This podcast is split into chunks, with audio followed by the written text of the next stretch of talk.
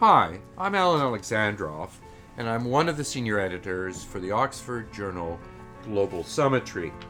It's my pleasure today to introduce two colleagues that I got to know very well in South Africa.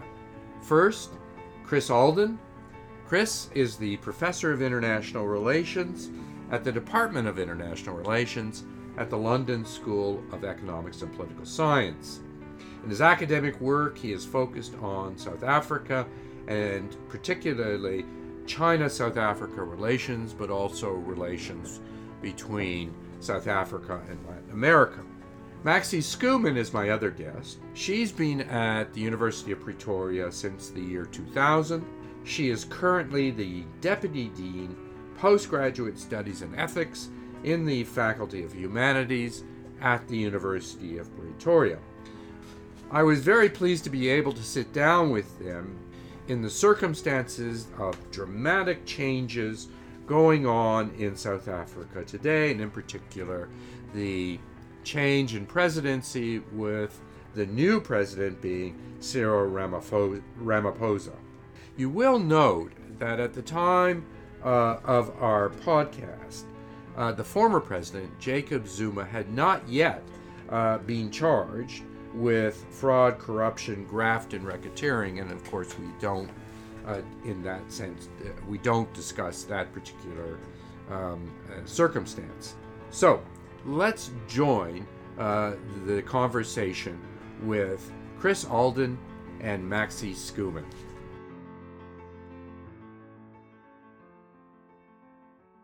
So it's great to have you both here with me. Uh, Chris, of course, you're in London. Uh, and Maxi, uh, you're in, presumably, you're in Pretoria at the moment. Uh, so let, us launch into a, an examination of South Africa. Obviously, there have been uh, great changes in South Africa recently. Uh, Maxi, maybe you can start us off with a bit of backstory on the recent leadership changes that have occurred with the governing uh, ANC, the African National Congress? Okay. Um, in December, the um, ANC had its five yearly national conference.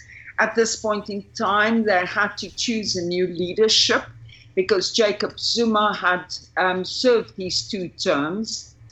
So I think the most striking thing around that leadership contest or, or the elections was the fact that it turned out to be a very, very tight contest, especially as far as the top six positions within the national executive of the party goes, because the um, counts to the vote were extremely tight. It was very, very close. But in the end, it was a roughly um, 50 50%, not only in terms of the, um, uh, the votes casted, but also in terms of three of the top six positions, one could say went to the Zuma faction, and the other three, with um, Cyril Ramaphosa being one of them, going to the Ramaphosa group and that brought in Cyril Ramaphosa as the new president of the ANC, opening the way, of course, then for changes in government that we will probably get to in a little while. And David Mabuza, about everyone was rather uncertain which way he would turn, but he turned around as almost a kind of a unifier, more on the side of Cyril Ramaphosa, and him uh, becoming the new deputy president of the ANC. So it was basically the national um, conference that allowed for this change in the party leadership. I see. Now, uh, maybe uh, you know, for for our listening audience, we can do a bit of uh, a background on Cyril Ramaphosa, who, as it turns out, became head of the party, uh, and then, uh, and we'll talk about it in a moment also uh, turned out to, to, take the presidency. But maybe um, uh, there we can get a bit of background on on Cyril, uh, his involvement with the ANC, of course, and and in particular uh, his involvement with the first uh, post apartheid president, Nelson Mandela. Sure. it seems to me that uh, what's important about uh, Cyril Ramaphosa is he's. Um, he was a person who was part of the, the anti apartheid struggle in its domestic side. He was a trade unionist by background. He was brought in to negotiate the, the new constitution um, and was very much seen as the, the individual whom Nelson Mandela had expected and, and pointed to to be the deputy president. And in the end, he was outmaneuvered by Thabo Mbeki. Uh, and went into a and, and, took a different turn into the business uh, side of things. But um, he was very much he, he is seen in the minds of, of for many as being linked to that initial transition, that that, that great, mo- great moment of transition between uh, apartheid and, and the, the post-apartheid uh, governance. So it, I think there are expectations that he's going to bring some of that sensibility uh, back uh, into the governing uh, structures of, of uh, the, the ANC and, and South Africa um, overall uh, those those initial impulses. What are we speaking of here, Chris? Well, the, the era of, of the transition was one of a, it was very much a liberal moment. It was a moment where issues like human rights uh, were, were more to the forefront of foreign policy concerns. Um, Africa as uh, South Africa as, as a, a, leader in South in uh, on the continent was formulated during this period, though admittedly Thabo Mbeki really took that up and ran with it. Um, so I think some of those uh, those those um, impulses drawn from the decade of decades of struggle uh, mm-hmm. were, were brought into policy uh, form under the first uh, Mandela government. So hopefully we'll see some of that sort of thing return. Well, uh, you know, it's interesting because uh, The Economist not long ago um, uh, wrote this is the news magazine, The Economist. Um, uh, had the lead of that issue, which was the December 15th, 2017 issue, as the corruption of South Africa. And uh, it, it wrote, I mean, kind of the summary line was under President Jacob Zuma, the state is failing. Contracts are awarded through bribes and connections.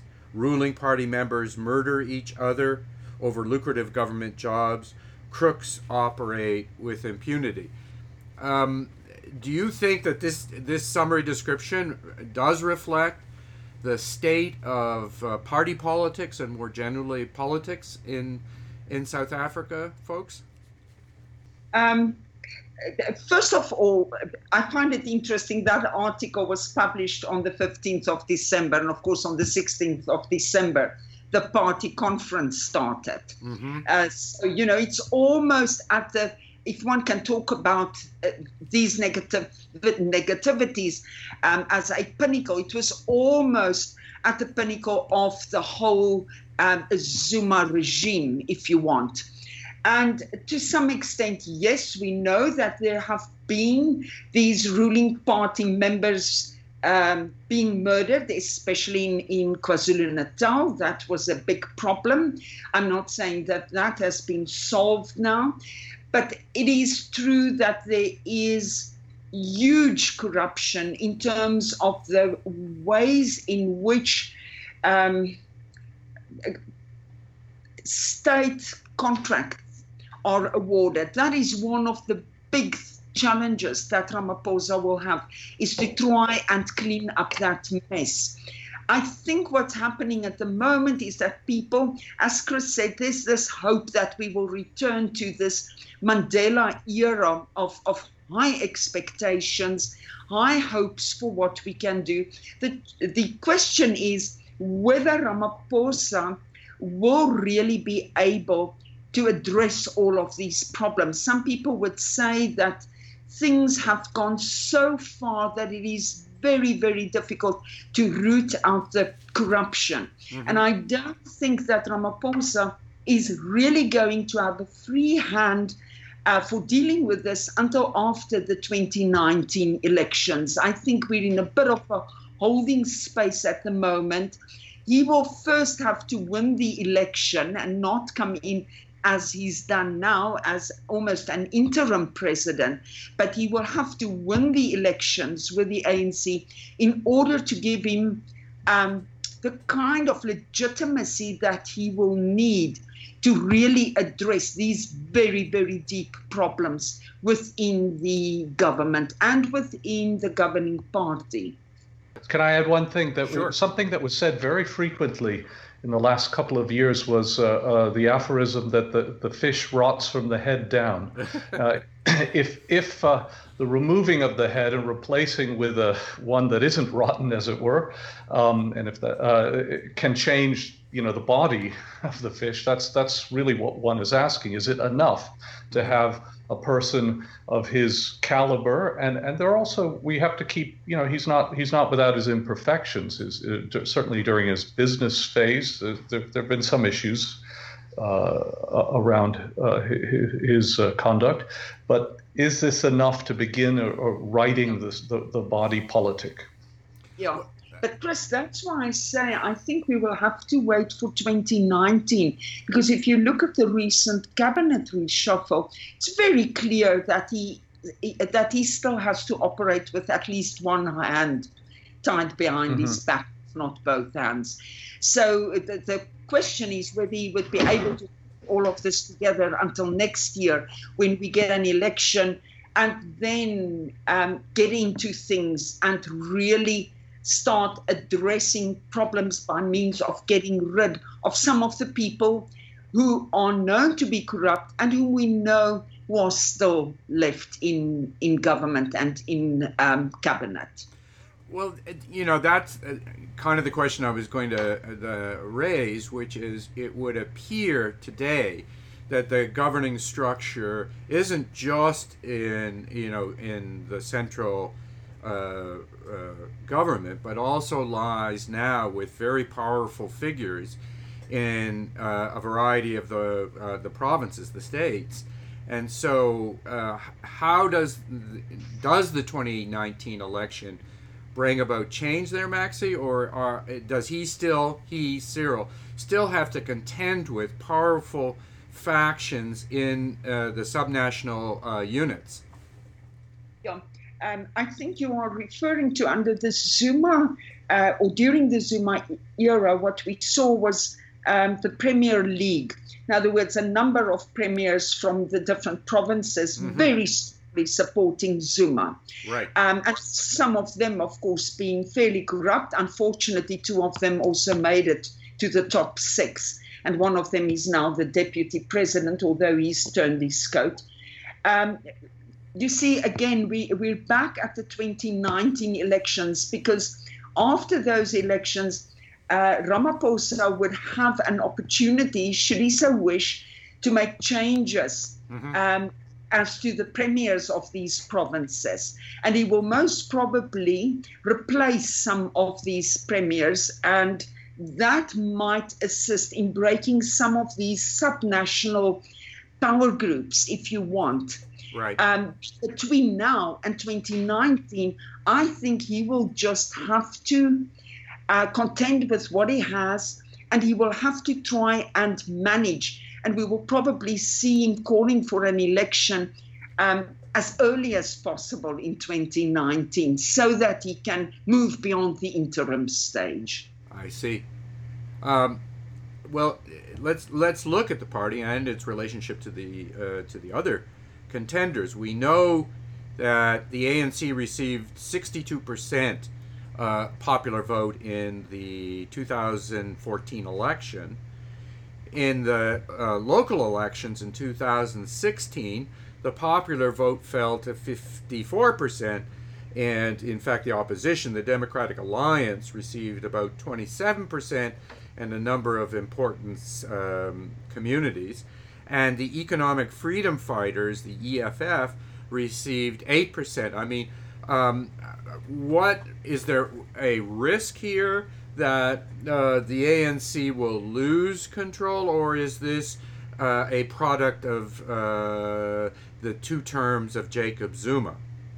I, I think that um, Cyril Ramaphosa is much more appealing to the to those who, um, at least the urban, th- those who've drifted from the ANC, who are generally in Gauteng, in the urban areas, and that sort of thing. So, mm-hmm. in that respect, he may reclaim some of those uh, voting support, and that that vote didn't necessarily. Some of it moved to the DA, to the Democratic Alliance, but some of it um, just was expressed by not voting at all. So there was, you know, there there's uh, seeing how those numbers will tally up in 2019 will be a function of of, of those factors.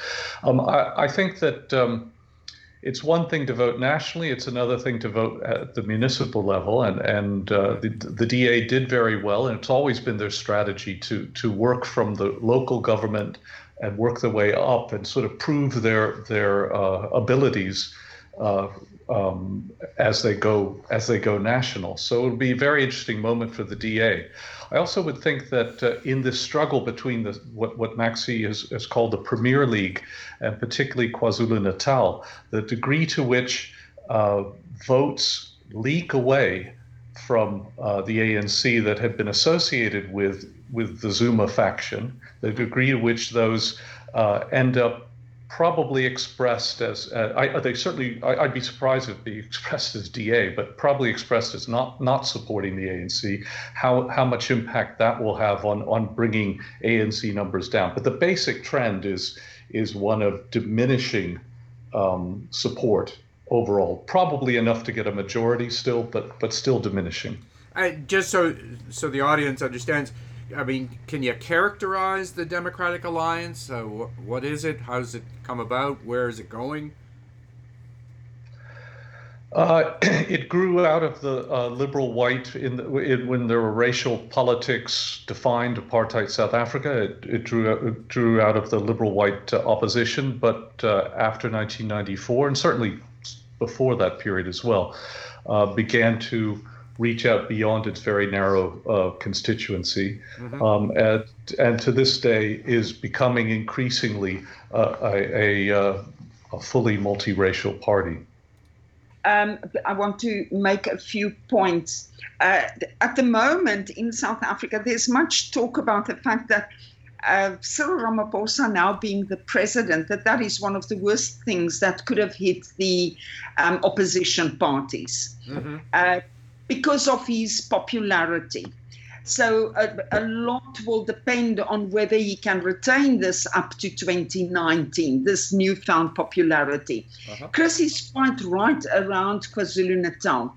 We need to keep in mind that once, I think, one very strong point around post 94 South Africa is the fact that we have managed not to fall into a kind of ethnicity like um, political environment. Uh, we're not very strong on the tribal thing. A lot of people feared that, but we never our politics degenerated into tribalism. Okay. But the Zulus, and this would uh, point to uh, KwaZulu Natal, they are the biggest ethnic group and at the moment, one of the dangers, and I think that's what Chris alluded to, is the fact that there is no representation of anyone from you uh, from KwaZulu Natal uh, in the top six. It's the first time since '94, and it would seem as if some of the support is leaking now from the ANC in that province,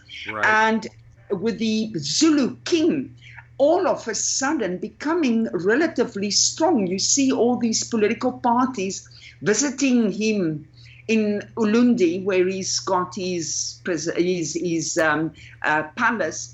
Um, and talking to him because they know that he's the one who can mobilize the support for whichever party. So uh, that is quite an important point to look at UKZN. As far as the DA is concerned, think uh, one of the things that a lot of white people in the country who were perhaps more anti the old government, the pre 94 government, one of the things that they find difficult around the, a democratic alliance is the fact that it absorbed the old National Party at some point mm-hmm. and are still a little bit uncomfortable with it. And we also need to remember that even though they managed to get a high percentage of the local votes in the 2016 local government elections, in the three big metropolitan areas, they're basically dependent on the EFF to stay in power. Hmm. Even though the EFF is such a small party, because they needed the EFF vote um, to take over those municipalities. And the EFF is using it brilliantly. They be- they've become the kingmakers to some extent, even though they had 8% of the vote in 2016. So, and, and, some of the things that the DA uh, that uh, the EFF says, or Julius Malema, yeah. are so, are absolutely you know on the uh, out, outrageous from a DA supporter position. Uh, uh, I mean, he's they talk about decapitating the municipality, the white man, or something in in uh, uh what is PE, uh, uh, Port Elizabeth. Port Elizabeth. Mm, yeah. Mm. Very violent talk, and you can imagine that that is fairly upsetting. People do not necessarily see it as being um, a metaphor or something. You know, immediately it is uh, broadcasted that Malema says that uh, you know the EFF should cut the throats of white people. So it's very difficult. It, it's a difficult alliance between the DA and the EFF, and I can't see it.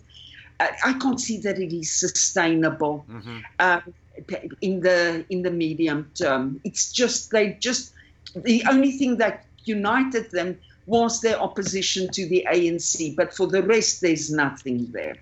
And I, take it that the EFF has generally proposed uh, a very uh, radical economic uh, change uh, as well, right? That, uh, that they talk about seizing uh, property, you know, largely white property, and that that kind of solution to the economic problems of, of the poor.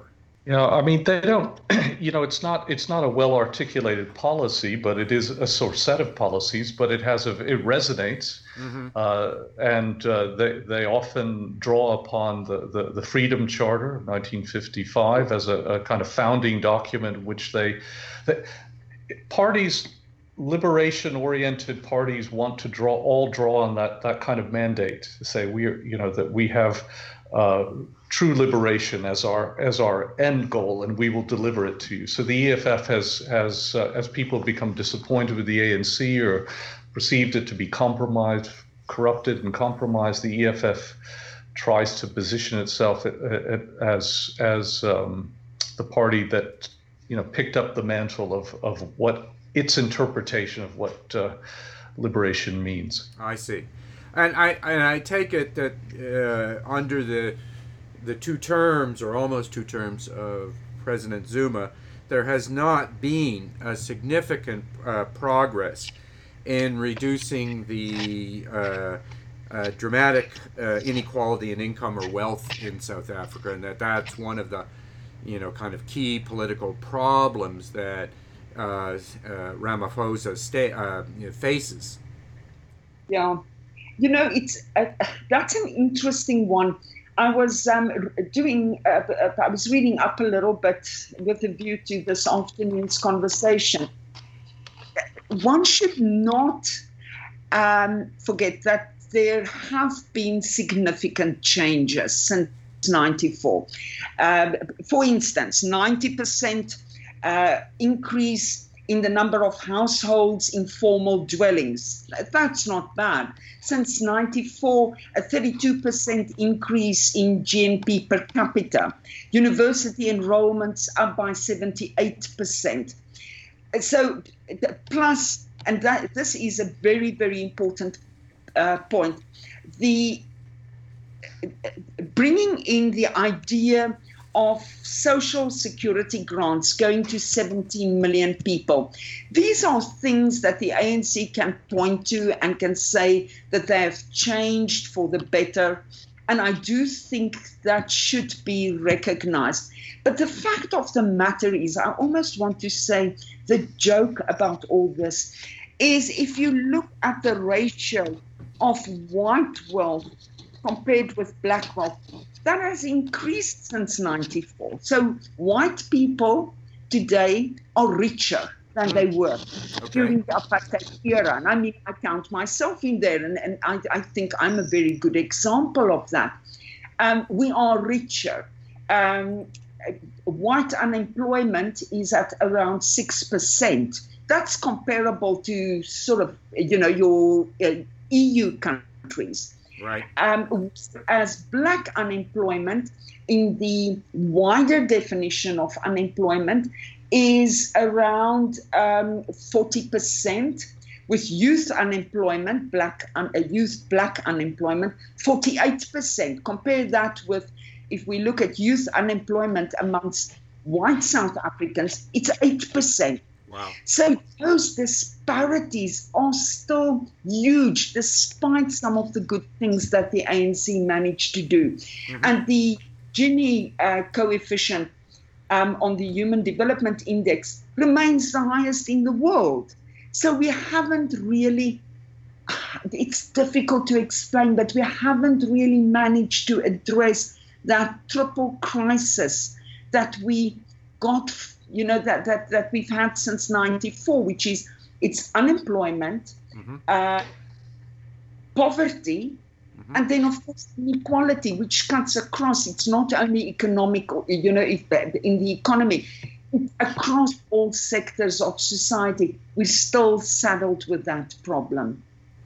And and you referenced the Gini coefficient, and of course that's the measure of inequality uh, Yeah. uh, is often used. And as you pointed out, South Africa has one of the highest uh, Gini coefficients. is the highest at Yeah. the moment. It's usually between South Africa and Brazil. Brazil. And about Yeah. a month ago, um, uh, you know, we got the latest figures, and um, it is at um, 0.55. It's very high. It, it just doesn't tell a good story, and it explains the politics of the EFF, as Chris said, this radical kind of approach. And can one blame them because they see very little change? hmm But but can I jump in uh, ahead, on this on this statistics and and what have you? Sure. One of the other things, as far as um, uh, the white population goes, is there far fewer white uh, South Africans in South Africa anymore. And so, I mean, the numbers change. The, the, the, the concentrations of wealth are part, may be partly a function of the fact that the per, per capita, that fewer are, and they're, are they're accumulating. Uh, th- those who are left have have uh, you know uh, buy, their buying power, their per capita incomes are higher, but it, it isn't spread quite across the same number Mm-hmm. of, of individuals. It's a I don't know. It's it used to be about 15 percent in '94, I think, of the population. Now I think it's it's under 10 percent. This is the white So that- population. The white population. I'm just saying if we're if we're look reading this through. Um, uh, reading it without recognizing demographic change Yeah. Yeah. right in the populations and i think that the numbers it may be explainable if one if one uh, sees outward immigration declining birth rates that kind of thing I see. I Okay. agree with you, but the problem is always um, that that I find um, living here is the fact that to try and explain things rationally to people, it just doesn't always work. Yes, Sure. you're right. We're down from 13% to 9% of the population. But the fact is that if you look at the percentages of, for instance, you know, who are the people who have got degrees, who have got higher education, who are the senior managers in the economy, who are the richest people, unfortunately, it is still overwhelmingly white. And I think that is where a lot of the frustration comes from because it's that typical thing of, you know, inheriting the political kingdom, but um, there's very little else that one can show uh, past 94.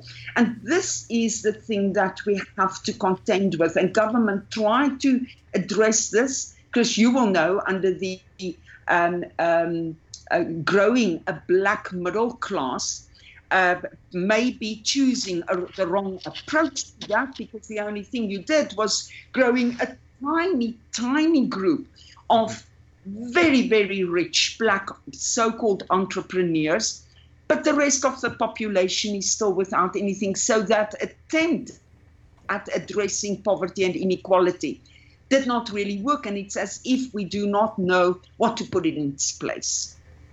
Um, you know, uh, as you pointed out earlier, I mean, uh, uh, Cyril represents what in South Africa they call the black diamonds. He's clearly yep. one of those. Do you think politically uh, that might hurt him uh, as he uh, moves forward towards and then ha- holds the 2019 elections? Yeah, part of his the, the Marikana um, uh, massacre, as it's called, uh, killing the in fact uh, on, on one of the striking mines. Uh, Cyril Ramaphosa was uh, on the board of directors uh-huh. of the mine in question, and there's some fingers being pointed of blame for if, if at the very least inaction or heart or, or being associated with the actions of the of the company, mm-hmm. um, at the very least. Um, so this is one example and it was really the first time that debates around uh, companies that uh, post apartheid, that, that uh, companies in the mining sector that were, um, it opened up the debate about the black diamond factor, about, uh, it also gave a great big boost to uh, Julius Malema. That was a turning point for, for his uh, political career. He, he made great hay out of this particular uh, tragedy. Mm-hmm. Um, so I think that that uh, he's he does Cyril's there is something there that can uh, uh can be called upon and critiqued pretty readily. His his fabulous wealth. Yeah, uh, he's yep. a very wealthy man. He's uh, he was. It was also in the public domain that when he bought a prize, a Brahman bull for I, I think it's sort of in the order of several hundred million rand. You know, this kind of stuff that is really far beyond the reach of any ordinary uh, individual. How he can take, reconcile the trade unionists we've just described earlier with the billionaire, Rand billionaire, and, and now the presidency uh, was supposed to be leading the majority of people. That's that that uh, complicated picture uh, is going to be the challenge for him as a politician. So and the I, way in which Malema can play that, of course, yeah. I think mm. is um, he's watching the whole thing, and um, he will play it when uh, when he feels it's necessary to do it. So, so and, presumably the opposition, particularly the EFF and Malema, uh, are not restrained necessarily uh, when it comes to portraying uh, the new leader of the ANC. Absolutely not. It's interesting, though. Uh, Cyril has been actively courting, publicly courting Julius Malema saying, You're really ANC. You should be back. You should come back. Mm-hmm. And uh, I, I, would imagine that's a, that that in the longer term that's about clipping wings, bringing those that that voice of dissent in, and uh, uh, and uh, clipping his wings when he's in the party. I see. Yeah. Okay. Yeah. Let's turn just a little bit as we uh, uh, work towards how South Africa is viewed from the outside, given the two terms of uh, Jacob Zuma. Now, it's it's fairly clear that South Africa has certainly on the continent has been admired uh, for its um, uh, prudence, uh, if I can put it that way, with respect to. Um, uh, particularly uh, the central bank, the Reserve Bank, and more generally, you know, the prudence with respect to taxation and revenue generation, etc. Um, uh, how much has South Africa, in your opinion, suffered um, uh, in its kind of lead role with respect to the continent? I think it suffered. I think the work we've done has suggested it suffered a lot. Actually, it may have started from an overinflated sense of its uh, uh, perception as as leader. That also could be a factor here, but uh, certainly it's it's done it. Jacob Zuma's conduct and the conduct of his administration has done the country no no no favors it, as as far as image goes and actual policies.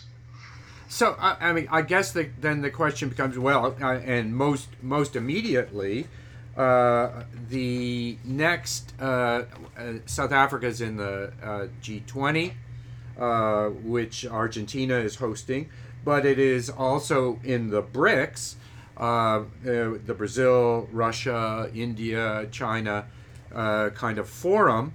Uh, and the next summit is being held, uh, in fact, in South Africa. Uh, so, hmm. so how how does the new government kind of deal with its role on the on the international stage? No, I think this is a big challenge. I mean, it's a, it's particularly a challenge because it's a new government that's that still is, as Maxi was saying, still really doesn't have all the political levers uh, yes. needed to to articulate a new view or or a, a special uh, a, a, view that that reflects uh, Cyril Ramaphosa's outlook and those of his colleagues. So I think that that that's going to inhibit his ability to articulate new agendas. You know, there'll be lots of I think gestures to, din- it, to distance South Africa, uh, the current South Africa, from from the Zuma administration, but the substance still won't be on the table yet. Right. Max, I, I think I agree because it's it's not only a new president; it's also a new minister of inter, uh, international relations and hmm. cooperation, mm. yeah. and not someone uh, who is or you know she doesn't have all that much experience. So it would be interesting to see how they're going to uh, deal with it. But i can say one thing and that is that they, they still take it very seriously. One they do not underestimate the uh, prestige value that South Africa finds in being a member of BRICS, much more than being a member of the G20. I think uh, that very few people would know what you talk about when you say G20. BRICS, everyone knows. And it's a big thing that we're sitting there, and most people think of BRICS as China and South Africa. I, I you know, the others also do not feature much locally. Is that right?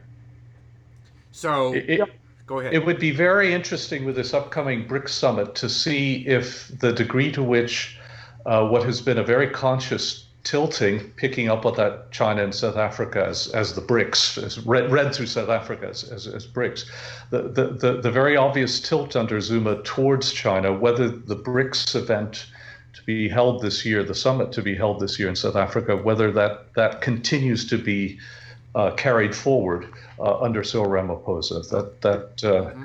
because he has many of the. This is a China that is now consciously, self-consciously branding itself not just as development state, but uh, you know, authoritarian state with un, with no term limits and all of those sort of things. Yeah. Mm-hmm. So it would be interesting, but then, you know, on the other hand, I do think that the South Africans still believe that the Chinese connection it's hugely important because we still believe to some extent that that is where the salvation will come from in terms of mm. investment and everything else. So I think it will be important. I, I, must just quickly tell a little joke here. Chris, you would have picked up on this. Uh, when Ramaphosa was trying to maneuver Zuma out of the presidency, one of the things that Zuma said was he wanted to stay on at least until the BRICS summit so that he could introduce Ramaphosa to the other BRICS leaders, which I found quite um, a, a, sign of how important Zuma um, considered BRICS to be and South Africa's participation, but also using it as an excuse for staying in power for another few months. um, you know, if you look over the last few years, uh, the message, whether it's in the G20 or in uh, in the um, uh, AU or in the BRICS, um, the South African message seemed, or the narrative seemed to become uh, more, if I can put it this way, more extreme in the sense of um, the divisions of the world. I wonder is uh, is the current government more likely, assuming success um, you know, in terms of popularity and so forth, to to tone that message a bit in terms of its international presence or not? Yes.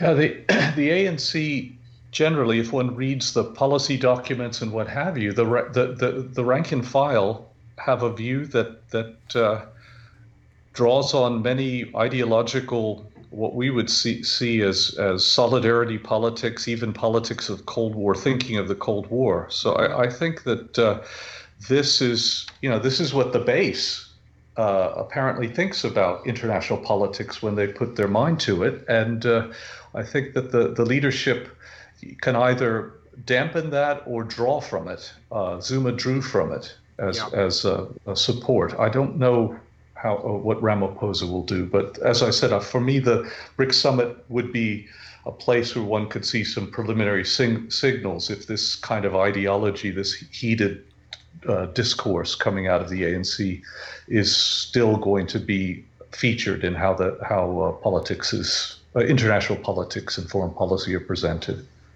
Well, one sees a little bit of a toning down um, already. I think although it has to do with domestic politics, you know, and our image in the world. But Lindiwe Sisulu, the new minister, one of the first public statements that she made was to try and, if I can put it like this, appease the international community around the land issue. Um, there's, I think, yesterday, it, uh, the new Minister of Finance, or the old minister who's again now the new minister, of Finance uh, uh, managed to tone down the ANC, who wanted to have a big discussion in Parliament on the possibility of nationalizing the country's reserve bank, the equivalent of the um, um, uh, the, your, uh, the American Federal Reserve. Yep. So, and, and saying be very careful, you know, wait with this. We need to have more clarity on what it is exactly that we're going to do. So, in terms of what happens domestically, there's definitely already an attempt to portray a different kind, a less radical kind of South Africa to the outside world. They are lobbying very hard for the third term. Um, uh, as non-elected, uh, as elected members on the Security Council. But I agree with Chris. Would be to see how Ramaphosa, because it be his first opportunity really to make very um, to make international statements, if you want, on how South Africa sees its position in the world, not so much how it sees its domestic politics against the background of the rest of the world. Hmm. Well, I want to thank you both for taking the time to converse with us on uh, both the domestic and international side of South Africa. I really appreciate it. I want to thank you both for that. Th- thank you for the opportunity. Hi, this is Alan Alexandroff again. I'd like to uh, thank you for listening to the Global Summitry podcast.